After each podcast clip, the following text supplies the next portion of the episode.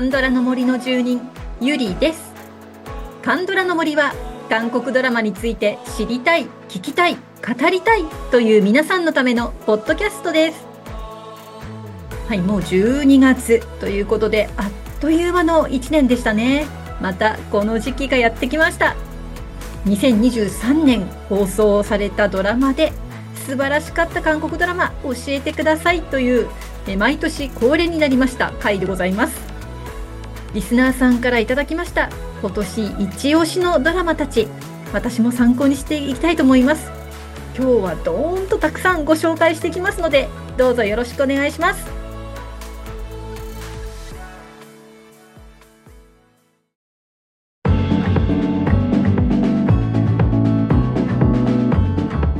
はい今回は2023年放送韓国日本初放送初配信。素晴らしかった韓国ドラマを教えてくださいという回になりますさあ2023年どんな作品がありましたかね今回はですね、まあ、たくさんいただいているので、最初はお一人様で推薦のあった作品たちをご紹介させていただいて、まあ、そこから2人3人と推薦人が増えていくレコメンドが多かったものへ移っていきたいと思います。はい、ということで、えっ、ー、とですね、まずはお一人様から推薦あった作品ですが、できるだけ配信、放送された時期が早い順にご紹介していきますね。えっ、ー、と、まずですね、最初にいただいているのが、えー、実はこれ2023じゃなかったんですけど、ギリ2022年の12月に配信が終わったというような作品だったので、今回特別にご紹介しちゃいます。シュルプです。はい、2022年10月から12月ですね。えー、配信されてましたけど、まあ、いっか。あの、キム・ヘスさんのね、主演した時代劇ドラマになります。いただいたのは、あの、ハッスル陽子さんからです。ありがとうございます。では、コメントを読みします。時代劇なんですが、現代にも通ずるような場面があり共感できたところも多々ありました嫁姑問題だったり息子たちが起こすさまざまな騒動が起きたりキム・ヘスさんが時には必死に宮中を駆け回り解決していく姿も印象的です厳しくもあり温かさや深い優しさを持つなんというか肝っ玉母さん的な役どころがとてもよくリピートしてまた見たい作品でした。はい、ありがとうございます。なんだかんだ言って今年私またシュルプ見てませんね。見ようかなと思ってて、うん、またここでね、ちょっとおすすめされましたんで、考えないといけないですね、シュルプ。はい、ありがとうございました。それでは次はですね、朝のりさん。朝ののり ね。朝のりさんからいただいた作品。これはね、アイランドです。まあ、アイランドはウェブ漫画が原作のドラマでしたね。えパート1が昨年末からでパート2は今年の2月に、え全12話それぞれ6話ずつ配信された、えー、ドラマになります。日本ではアマプラということですね。はい。で、浅野さんからはね、コメントお一言だけ キム・ナムギルの演技ということです。キム・ナムギルさんの演技がとても良かったということですね。まあ、主演でいらっしゃいますよね。で、ちょっと調べてみましたら、すいません、私ね、ちょっと見てなかったんでね、あの調べてみましたら、半分人間、半分妖怪っていう、ビジュアル的にもね、キム・ナムギルさん、ダークヒーロー的なかっこよさがありますね。で、これ、悪霊と戦うストーリーということで、で除霊ができる神父さんに今度はチャウヌさんチャウヌさんがいるということではいチャウヌさんもなんかビジュアルがすごい素敵でこれはなかなか見応えありそうな、まあ、12話ですしねあの気軽に見れると思いますんでおすすめということでしたちなみにですね私あのオンライン英会話やっていてフィリピンの先生と毎週やり取りしてるんですけどこのフィリピンの女性の先生韓国ドラマ大好きで、チャウヌ推しです。で、アイランドおすすめされました、私。なので、このね、オンラインの英会話の先生も、フィリピンの先生もおすすめしているアイランド。冬休み一気見なんかもいいかもしれないですね。浅野さんありがとうございます。それでは次の作品いきましょう。次はですね、ゆきさんからいただきました。ザ・グローリー輝かしき復讐です。これはね、ネットフリックスオリジナルということで、昨年末に前半が配信され、3月に後半が配信されました。ソン・ヘギョさん、イドヒョンさん主演ということで、まあ本当にセンセーショナルな内容で、皆さんね、夢中になってご覧になられてましたよね。そう、私はね、ちょっと結局今年またこれを見ていないので、はい、まずはゆきさんのね、コメントでご紹介していきましょう。上半期でも取り上げた作品ですが、旧ジャニーズ宝塚歌劇ガザ・ジェノサイドと人権蹂躙が次々に明るみに出た2023年にふさわしい社会的意義の高い作品。宝塚ヘアアイロン事件ではグローリーを想起した視聴者も多いはず。改めて見ると被害者の心理が的確に表現されており丁寧に下調べしてから脚本を書かれたのではと思います。被害者は笑わないとでも？というやりとりは伊藤詩織さんを想起しますし、被害者は毎日頑張ることを強いられるなどは声を上げ続ける被害者に通じます。また被害者が私も過去には傍観者だったという開墾も描かれており、加害と被害を放置する傍観とは何なのかも考えるポイントに。加害、被害、傍観のありようを客観視できるテキストのようで単に復讐劇と呼ぶのはとてももったいない。実際被害当事者が時に実名で被害を訴えるのは心身をすり減らす大変なことです。ドラマを通じて理解を深め報道変容するならば二次加害もなくなるのになぁと思わずにはいられません。もちろんドラマとしても面白いですよ。太陽の末裔のキム・ウンスク作家に秘密の森のアンギリフォン監督。画面が美しくセリフも音楽も全て雰囲気が統一されていてさすが TVN さすがスタジオドラゴン。特に明るい兆しがある時のバイオリン OST It was a happy memory はこのどうしようもないストーリーに指す一筋の光って感じで良いです。くすっと微笑んだりあったかい気持ちになるシーンもたくさんありますよ。はいゆきさんありがとうございました。あそうなんですね。あったかい気持ちになるシーンもあるんだ。って初めて知りました。なんかずっとねその加害者被害者の話が延々と続くのかと思って実は私二の足を踏んだのはそこなんですね。そっか。ちょっとこれはやっぱり見てみるべきうん、ドラマなのかな？そうですね。あの、被害当事者が声をね、あの、上げなければいけない実名をね、公表して訴えるというのは心身をすり減らすっていうのが、この前ちょうど、あの、自衛隊でね、セクハラ被害というか、うん、あったあの五ノ井さんの判決が出ましたよね。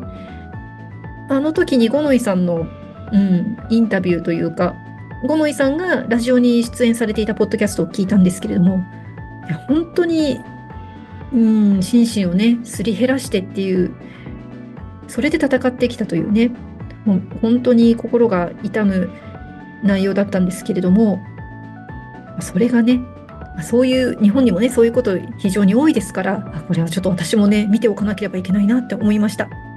はい、ゆきさんありがとうございます。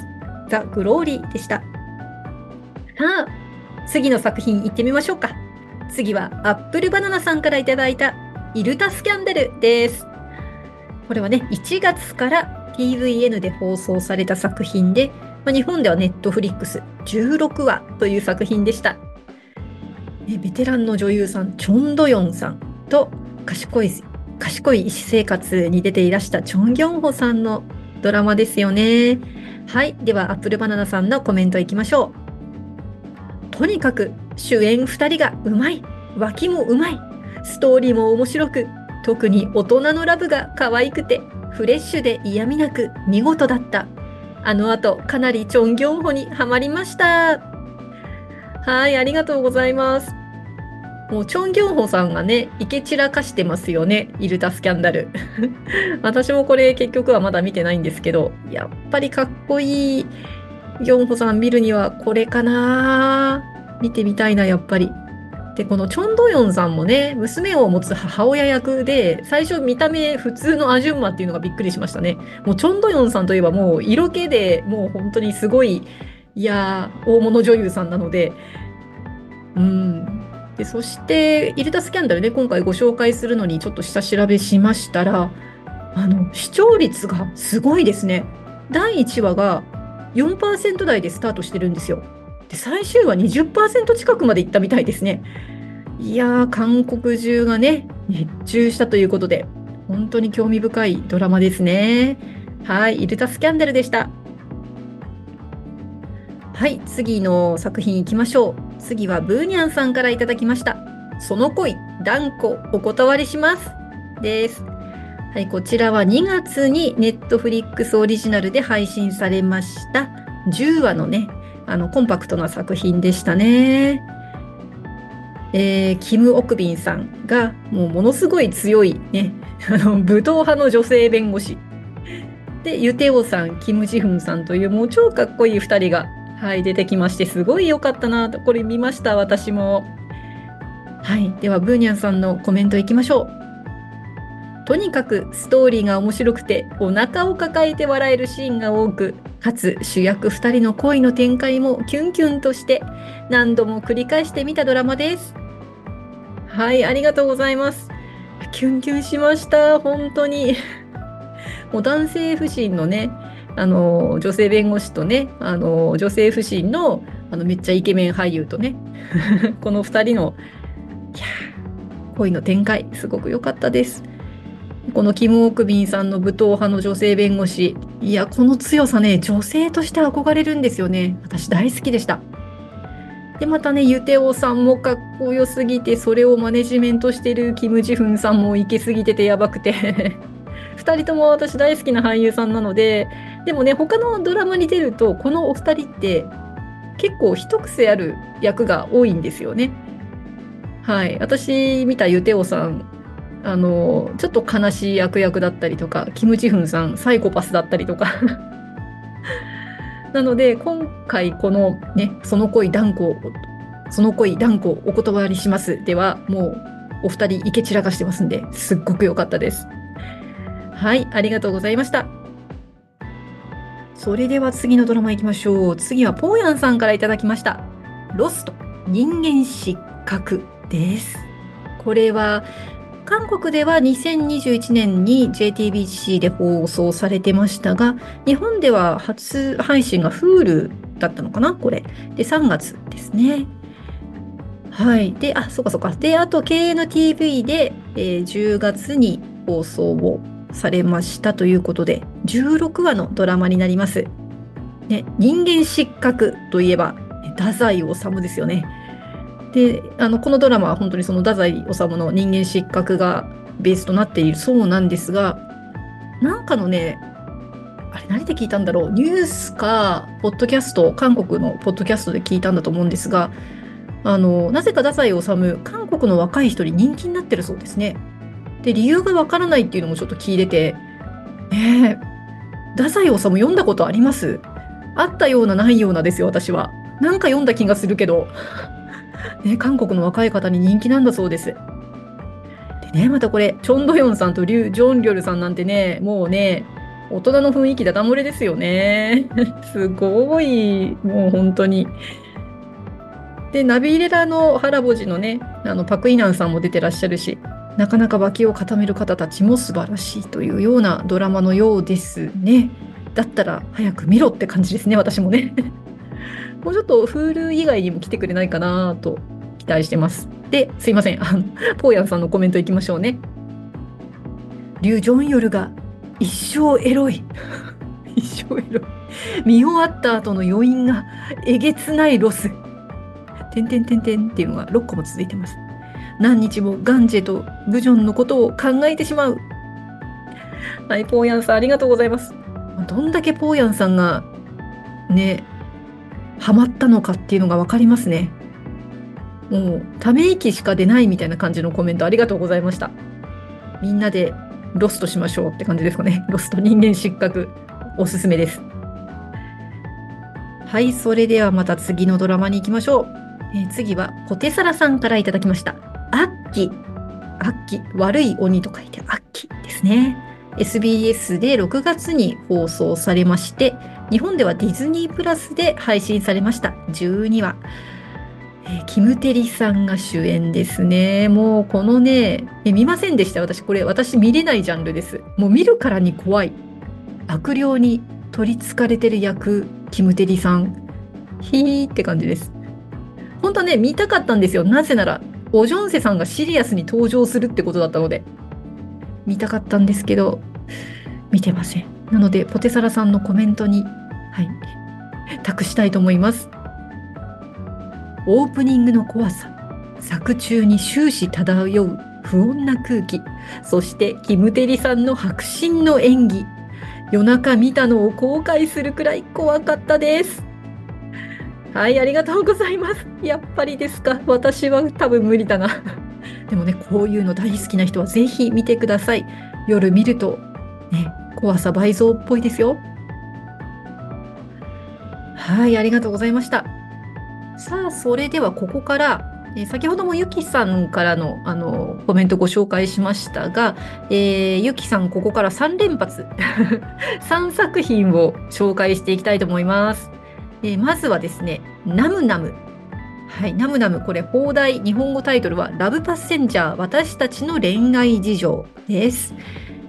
はい、えーと、韓国のね、あの、進行チャンネル、えー、ENA で、えー、12話で7月に放送されたものになります。日本では UNEXT だったんですよね。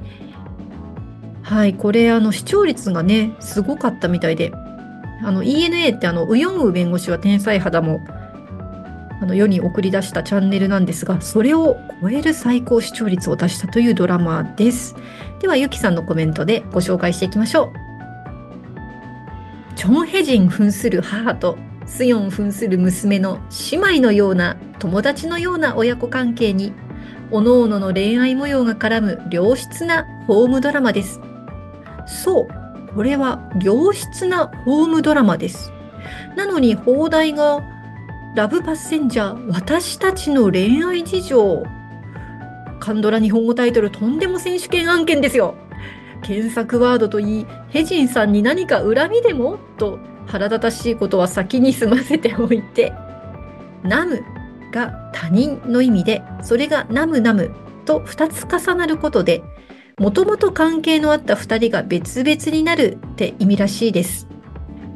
家族とは愛とはを改めて問い直す良作。かなりぶっ飛んでる親子なのに、演技がガチャガチャうるさくないのが不思議かつさすがです。愛だけでなく家族の死とその受け止め方まで描いていてよかったな。あとはパク・ソンフンが「おしか言わない告白シーンが最高です。そうグローリーでゲスの極み。癖強すぎだったパク・ソンフンがぶっきらぼうでまっすぐで世渡り上手な。どうですかこの三重奏。心くすぐられませんか？警察官にそういう警察官になって現れたのです。いやー好きになっちゃいました。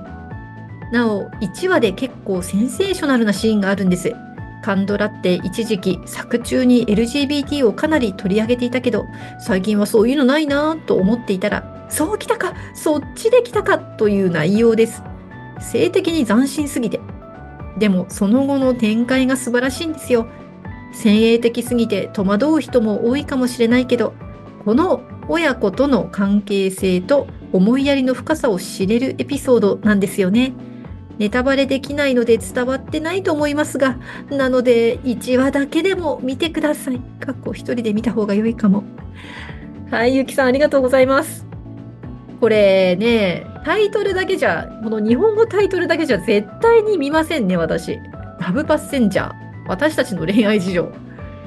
いやー、本当はね、ナムナム、他人っていうね、タイトルだったということですね。いやこの姉妹のような親子関係かつそれぞれの、まあ、恋愛が入ってくる、まあ、だから恋愛事情っていう名前がついちゃったんでしょうけどそういうね親子関係っていいなーってうちもね娘がいるので、まあ、年は離れてないわけではなく離れてますが すごく興味ありです。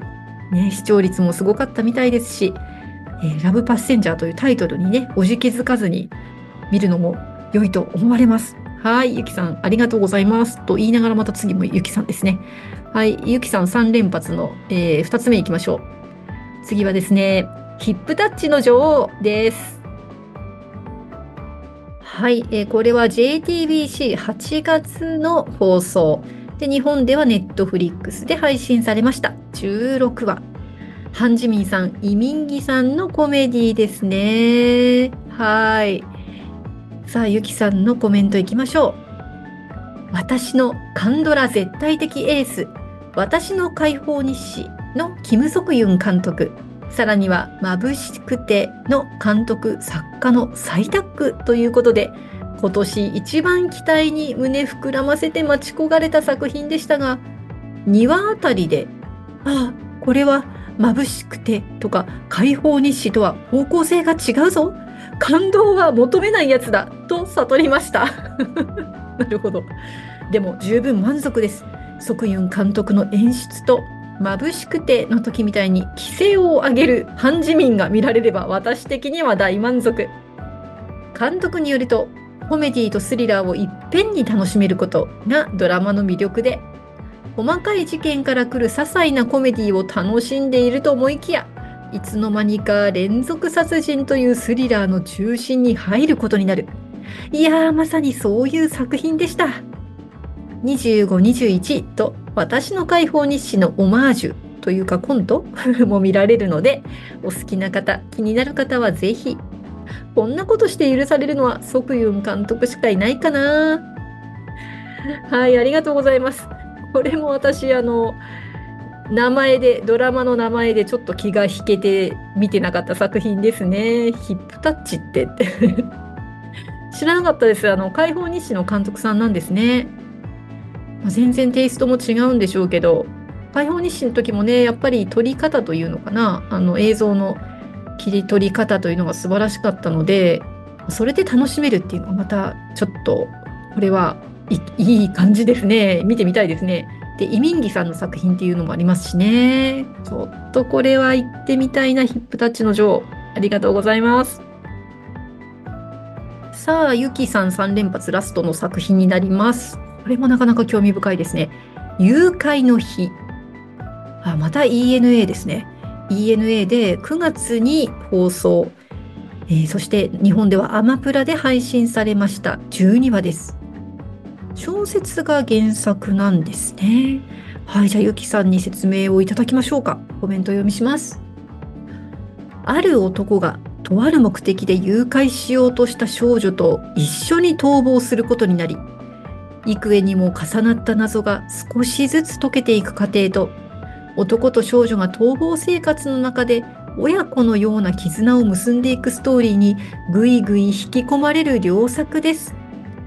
なんかくたびれたおじさんだな。見た目真相犯に似てるなと思ってたらキスシックスセンスで髪もスーツもキメキメでシュッとしてたあの人と同一俳優と知りギャップにひっくり返りました。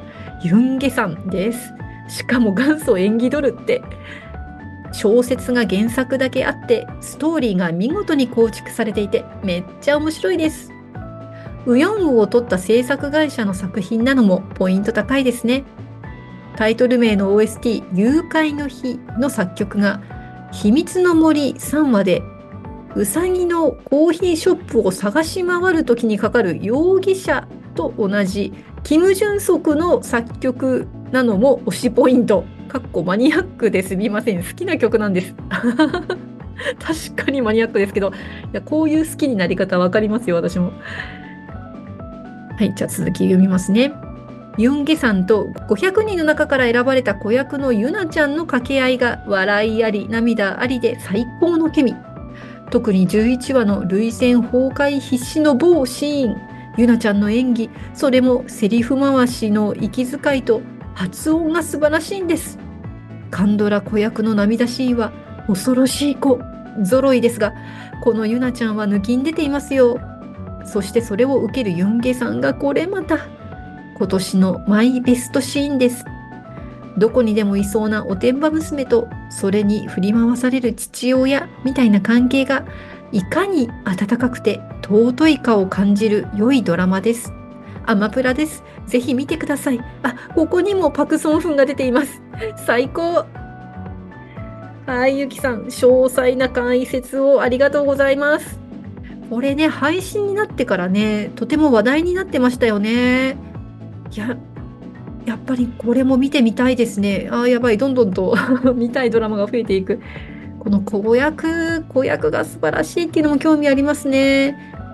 あの、もうちょっと前のね、子役さんたちが今はね、本当に俳優さんとして、大人の俳優さんとして活躍してますし、やっぱりその子役から見ていたっていうこの胸熱感もありますしね。いや、体このゆなちゃん、どんな風にね、育っていくのか楽しみですよね。はい、ゆきさんありがとうございました。はい、えー、そして次の作品に行きましょう。次はブーニャンさんからいただきました。力の強い女、カンナムスンです。はい、カンナムスン。JTBC で10月から放送されました。日本ではネットフリックスに来ましたね。16話。はい、これもあまりにも有名なドラマ、力の強い女、トボンスンの続編になります。ね、ボンスンの親戚、カンナム地区にいる、えー、カンナムスンですね。はい。もうカンナムスタイルとか流れてましたしね。1話で。はい。で、18の瞬間に出たオンソンウさんと、あとピョンソクさんね。あまあ、出てくるというのが見どころになるのかな。私はね、これ、あの、3話で、あの、トボンスンのね、カップル、ミンミンボンボンが 出てくるので、まあ、そこまで見ましたっていう感じですね。はい、それでは、ブーニャンさんのコメントいきましょう。ストーリーが面白いことはもちろんなんですが、悪役のリュシオが超かっこいい。ピョン・ウソクという俳優さんですが、モデル体型で演技も上手くて引き込まれています。はい、ありがとうございます。ね、ピョン・ウソクさんね、前面に出てましたね。あの今というか、この前かな、えっ、と、ホッパ団見てたので、えっ、と、キム・ミンジャ祭りで、ホッパ団にピョン・ソクさん、プレイボーイの役で出て出てきましたね。めっちゃかっこいいし、色っぽいですよね。はい。カンナムスン、ね、結構ドタバタストーリーな楽しいお話だったみたいですけれども、ちょっとね、最後まで見られなかったので、今どうしようかな、どうしようかな、ピョン・ウソクさん見てみようかな、なんて悩み始めました。ブーニャさんありがとうございます。はい、えー次はともりんさんからいただきました。イドゥナです。イドゥナはネットフリックスオリジナルのドラマで10月に配信されました。9話です。ね、コンパクトですね。えーこれ監督さんが愛の不時着の方なんですね。そして、えー主演はスジ、スジ、えースジちゃん、えーそしてヤン・セジョンですね。私の国ウリナラの主演の方でございました。ということで、ともりんさんのコメントをお読みします。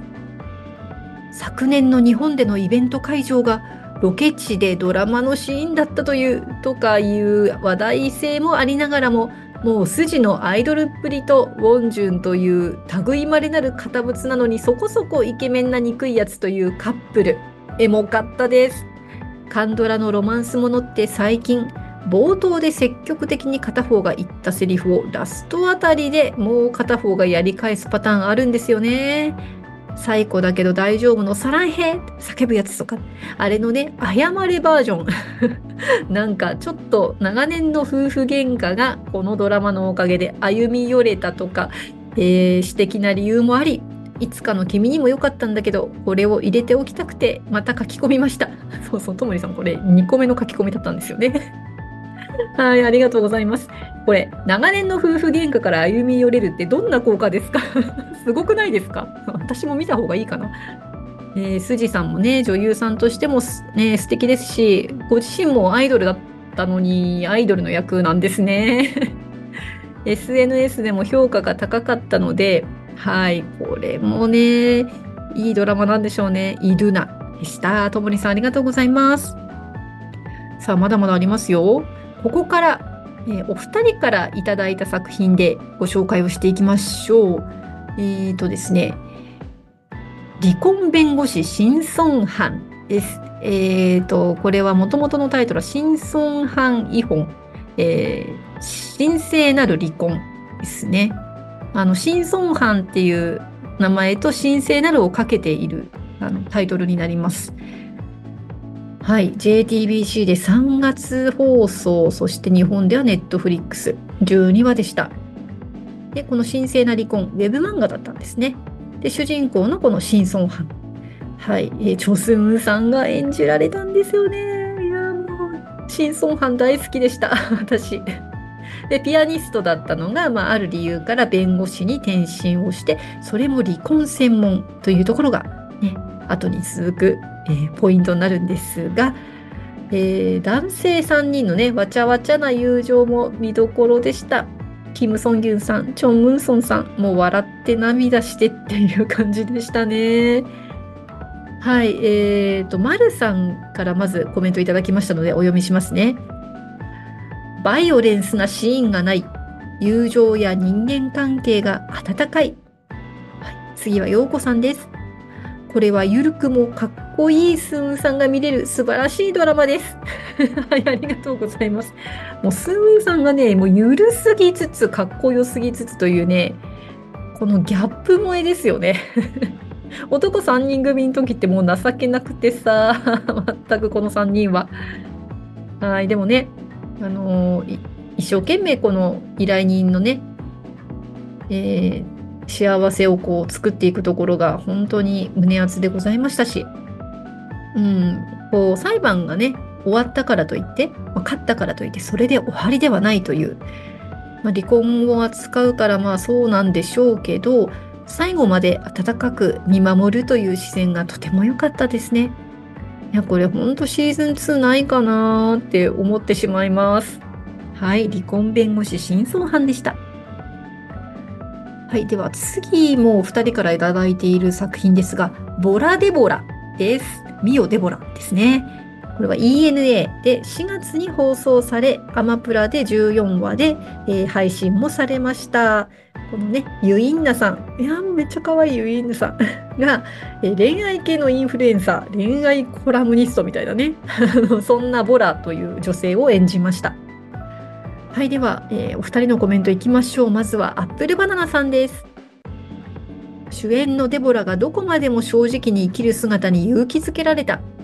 自分によってダメ男に引きずられるプライドの高い女性特有のアップダウン人生を丁寧に描いていて共感した。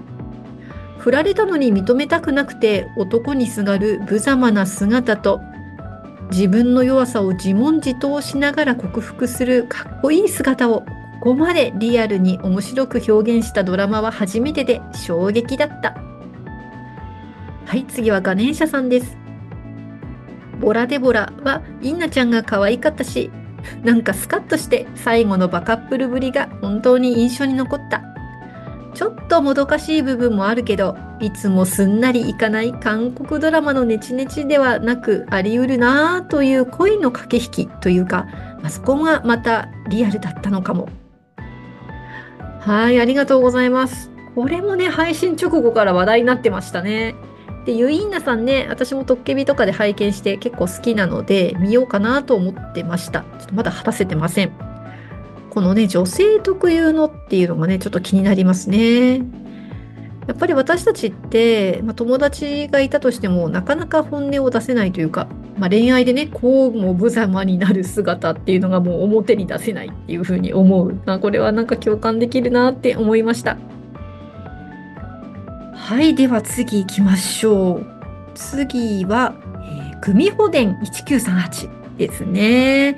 2023年の5月 TVN で放送されまして、日本では Amazon プライム12話で配信されました。このイドンクさんのクミホ、ね、狐の妖怪であり山の神様なんですが、美しすぎます。ドンクさんの代表作ですね、間違いなく。えー、クミホ伝のシーズン1からの待望の続編ということでございました。えコメントを2人からいただいてますのでお読みします。まずはガネーシャさんからです。もう言うまでもなく、イドンウク氏とキム・ボブ君のキツネ兄弟のブロマンスが良すぎる。1938では本当にボム君が大活躍で、無事にボム君沼に落ちました。無事？シーズン1を見ておいた方が1938でのボム君の役の良さが引き立つはず。これをも見るならシーズン1から見てほしい。そして当然ながらイドンク氏の美女はやはり美しい。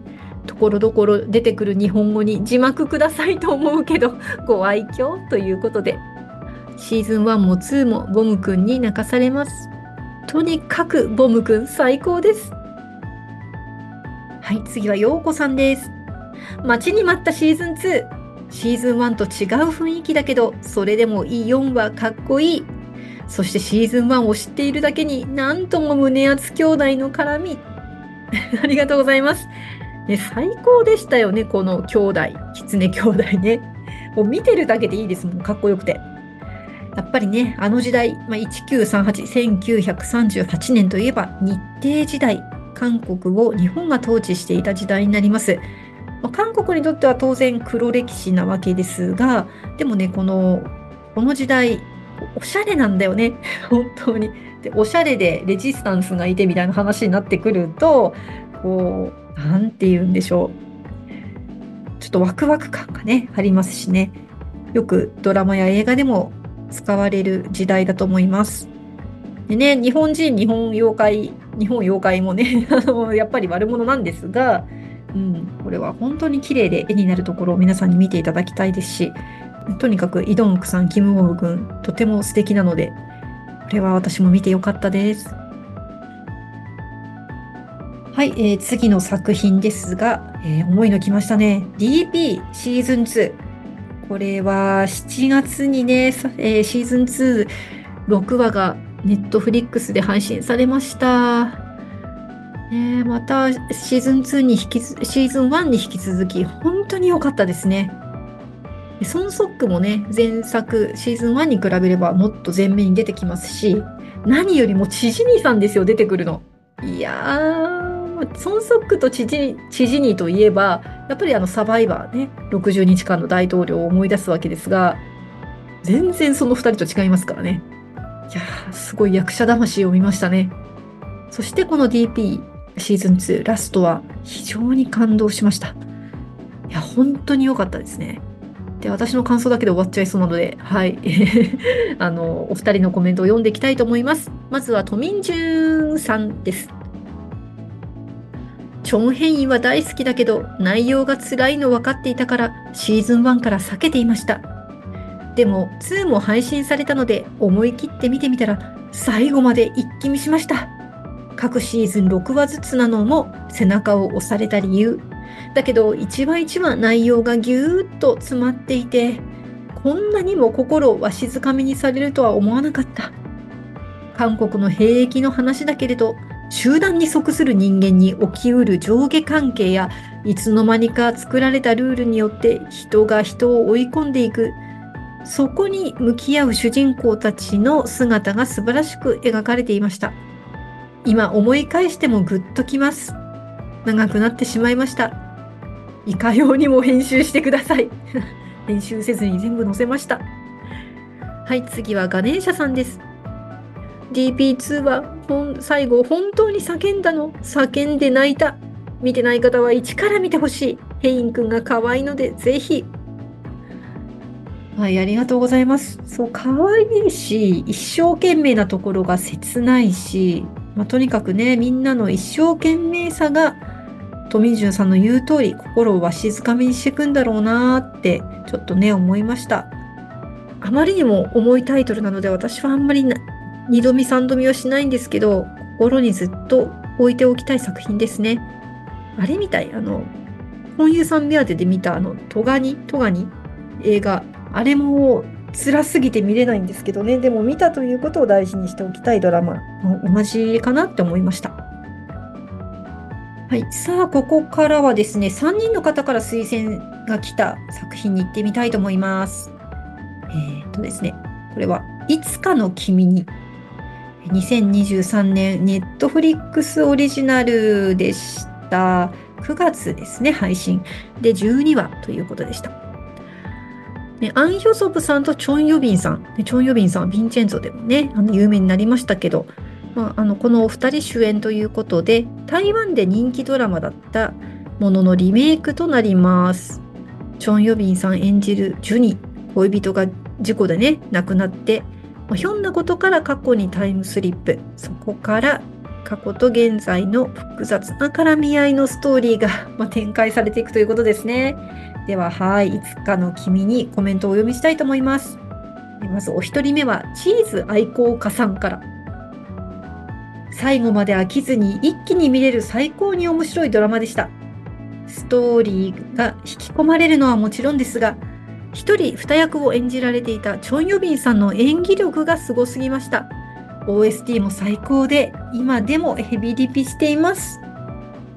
さあ次はともりんさんのコメントに行きましょう。はっきり言ってタイムスリップものだとか中身入れ替わるだとかもうありえない SF なわけですよ。だけどロマンチックなんですよね。これは役者さんの腕にかかっていると思うわけですがアン・ヒョソプにとうとうハマっちまいました。ああ、わしづかみ。何役やるみたいな同じ人物でもその年の主人公まだ分かってない時と全て経験してからの彼とを演じるわけなのでヒロイン役のチョン・ヨビンさんもお見事な二役。それからね2番手のねカンフンって何ですか？あの透明感。高校生役を難なくできるベビーフェイスぶり。もう見て損はないドラマです。アン・ヒョソプの時代劇アクションありの作品に期待高まってます。本長期まだ見てなくて。もちろんいつかの君にの後社内お見合い行かせていただきました。はいもう一人行きましょう。里幸さんからです。チョン・ユビンが一人二役なのですがすごい演技力で表現力の素晴らしさに感動。しかも高校生役。アン・ヒョソプは最初顔が認識できないくらいだったのですが一途な思いが伝わってきてどんどん好きになりました。はいありがとうございます。このね過去と現在を演じ分けるというのがねすごいですね。結構計算高くやらないとうまくいかないんだろうなと思いますね、そういうお話だったんですね。ちょっとあらすじすらね、私知らなかったんです、このドラマ。かなり興味出てきました。はい、ありがとうございます。はい、では次行きましょう。次はですね、無人島のディーバ。これも私この前見終わったばかりですね。ネットフリックス10月からの配信になりました。TVN でね、12話で、えー、放送されていたということですが、パク・ウンビンさん、チェ・ジョンヒョプさん、いや、素晴らしい、素晴らしかったです。ね、ウンビンさんはもうウヨンウの後もね技ありできてすごかったんですがあのプラスのオーラ全開でしたね今回。子役たちもまたうまくてね、まあ、DV を扱ったり虐待を扱ったりいろいろありますけれども、まあ、結果的にねいろんなことがありながらも夢を追うことを諦めないとか再び立ち上がるとか再び輝く、まあ、こういったところが見どころだったのかなと思います。まあ、ただ一人除けばみんないい人っていうオチだったと思いますけど。はい。えーと、それでは皆さんからのコメントいきましょう。まずは、さつまいも大好きさんからです。今年素晴らしかった作品は無人島のディーバです。最初は他の韓国ドラマ見ていたので、そっちに集中したいというのと、それがペントハウスだったみたいですね。無人島のディーバというタイトルからしてどういう話なんだろうと全く想像できず、あらすじを見てもピンとこず、見ようか迷って、とりあえずネトフリのマイリストに保存していました。たまたま X、旧 Twitter で無人島のディーバ放送後の感想コメントを見ることが増えて、やっぱり見てみようかなと再生ボタンを押したら、もうそこから沼りました。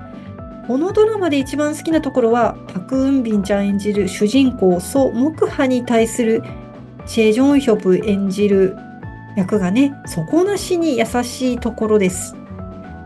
このドラマでチェ・ジョンヒョプの魅力が存分に溢れ出ているなと思いました。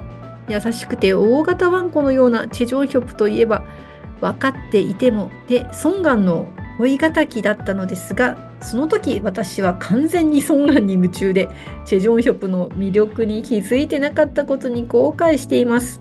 そうあのじゃがいもくんです。来月からち来月から TBS 地上波で二階堂ふみさんとの恋愛ドラマが始まるのでそっちも注目です。チェ・ジョンヒョプファンが増えるのでその前にファン見してほしいです。今年もたくさんのコメント読んでくださりありがとうございました。寒くなりましたので、ゆりさんもお体お気をつけてください。いやありがとうございます。はい、それでは次の方のコメントいきましょう。次はアップルバナナさんです。パクウンビンがもう優勝キラキラの瞳に今回もノックアウト特筆すべきは青年期を演じた2人が成長期の2人にそっくりで全く違和感なしこういうところ韓国ドラマってすごいと思う。それだけ上手い俳優さんが多いってことよね。あの2人がとっても良かった。さあ次はミルキーさんです。台本が素晴らしい。パンドラあるあるですけど本当にこんなストーリーを思いつくのはすごいと思います。そしてウンビンちゃんの歌唱力も素晴らしい。久しぶりに OST 買いたくなりました。ボゴル役のチェ・ジョンヒョプさんは二階堂ふみさんのドラマに出演するのでそれもまた楽しみです。見終わったのでゆりさんおすすめのブラームスは好きですか？を見始めてますよ。また違うウンビンちゃんが見れています。見てよかったです。ありがとうございます。はい、ミルキーさんありがとうございます。ね、ディーバ行ってブラームス行く人も結構いたんじゃないかと思いますが、私もね、そんな感じなのでいや、ミルキーさん、ブラームス見てくださったの嬉しいです。ありがとうございます。そしてね、ボゴルのチェジョンヒョプさん。日本のドラマに出るということで、これはまた楽しみです。もうすでにね、あの若干情報も出てきて、動画とか写真とか、もうそれであのかなりノックアウトされています、今。悶絶中です。これは私見始めるだろうな。はい、そしてね、無人島のディーバに戻ってきますけど、やっぱりね、無人島のディーバは諦めない物語でしたね。思ってた夢ではなかったとしても、夢を諦めない。そして家族がと、もうとにかくとにかく微笑ましかった。素敵なドラマになりました。私にとっても。はい、ありがとうございます。はい、これで、えー、次の作品で最後になりますね。えー、次は4人の方からコメントをいただきました。ムービングです。はい、ディズニープラスオリジナルの8月配信でした。20話。ちょっと長く感じますけど、1話がね、ちょっと短いので、まあ、そこまでの長さには感じなかったと思います。人気ウェブ漫画のドラマ化ということで、これも珍しいんじゃないんですかね。原作者が脚本を書いてるんですよね。いや、もうこれね、超大作と言っていいんじゃないでしょうかね、このドラマ。超能力者の親子2代にわたるストーリーとなります。はい、ではコメントいきましょう。まずはブンニャンさん。アクションものなのですが、それぞれの家族物語でもあり、じわじわと後を引くドラマでした。評価が高いのもうなずけます。はい、では次はパプリカさんから。面白くて面白くて見終わってしまうのが惜しくなってしまいました。途中から1話見たら別のドラマを挟んで時間を置いてみたいぐらいです。この後見習い社長の営業日誌というバラエティにハマってまだ時々ムービングに戻ってを繰り返しています。はい、えー、次はアンジュさんですね。アンジュさん一言でご表現されました。親子愛。あそうですね。この親子愛。親子愛に尽きるね。いや本当にねこのテーマはね一貫してうんずっとあったなと思います。はい、そして次は、えー、ポテサラさんからのコメントです。過去と現在が交差する綿密な脚本が素晴らしく、伏線が至るところに張り巡らされていて、かなり見応えがありました。また、夫婦愛や親子愛など、いろんな愛をテーマにした作品で、心温まる作品でした。シーズン2来てくれ ありがとうございます。いやー、ほんとシーズン2楽しみですよね。そう今世界でね昔からの因縁であの根深くなっちゃってる戦争っていうのがね起こってますよね。この作品が提示するメッセージというのはこういう状況の今だからこそ貴重に感じるなって思って私はこのドラマを見てました。いや、皆さんにもね、ぜひ見てほしいですね。で、彼らが後半になるにつれてどういう選択肢を取っていくのか。これも見どころだと思ってます。いや、シーズン2、シーズン2、シーズン2。楽しみです。来ないかな？はい、ということで、さあ皆さんいかがでしたでしょうか？これで全部の作品をご紹介させていただきました。ね、皆さんの中でもこう、そうそうこれ面白かったんだよねと思える作品もあれば、え、そういう内容だったの？びっくりっていう作品もあったんじゃないかなと思います。で、私のね、2023年の初刊なんですけど、や、今年はね、ちょっと爆発的な人気になるドラマが少なかったなっていう気がしています。でね、実はあの、ゆきさんから、今回ね、たくさん、あのー、詳細なご紹介いただいたゆきさんですが、2023年は、うわー、これだという作品がなく、1位なしの2位で4作品ノミネートですっていう あの、言葉が最初にね、コメントに入ってて、いや、そうだよね。すごくよくわかる。あんまり、あのー、昨年ほどパンチの効いた、なんて言うんでしょう、人気ドラマっていうのが少なかったなって。うん。まあそんな中ね、新しいチャンネルの ENA がま攻めてる。まあ、ウヨウ弁護士は天才肌みたいなね、すごい作品も出しちゃいますし、いや、ちょっとスタジオドラゴンの勢いが少し陰ってるのかな。あでもね、あの、アマゾンプライムとかディズニープラスでもね、オリジナルでいい作品出てますし、私たちにとってはちょっとサブスク地獄になりがちですけど、あの、いろんな作品が出てくれてるのは嬉しいことです。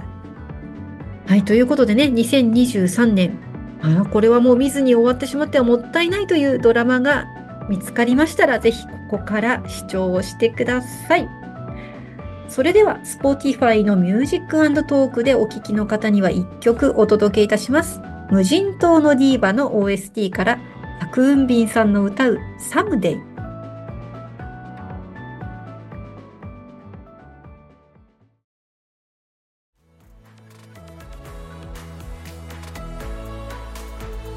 い、パクウンビンさんの歌うサムデイでした。ンビンさんもね、10月にもこのポッドキャストで特集をさせていただきました。で、その直後にスタートしたのが無人島のディーバだったんですよね。いやもうますますウンビンちゃんのこの演技力に圧倒されたなーって、もうね、あっけに取られるレベルでしたね。で、またこのドラマの中でも結構ウンビンさん自体が歌うシーンが多くって、で、実際トレーニングされてね、あの OST も歌ってるんですけど、この歌唱力が素晴らしいですね。また来年2月にもね、日本でイベントをされるようですし、ね、本当応援したい女優さんです。ぜひ Spotify でミュージックトークバージョンでお聴きください。プレミアム契約の方は最後まで、フリーの方は30秒までお聴きいただけます。次回は、まあ、多分私が今年見た作品についてリストを見ながら台本なしで語っていく回になると思われます。はい。いよいよね、最後の方になってきましたね、2023年。ということで引き続きよろしくお願いします。この番組のアンケートや配信についてはメールマガジンでお知らせしております。メルマガ配信のマグマグでカンドラの森と検索してみてください。旧 TwitterX、Instagram、Facebook でもご案内しておりますので、ぜひフォローをよろしくお願いいたします。それでは今日もお聴きいただきありがとうございました。また次回カンドラの森の奥深くでお会いいたしましょう。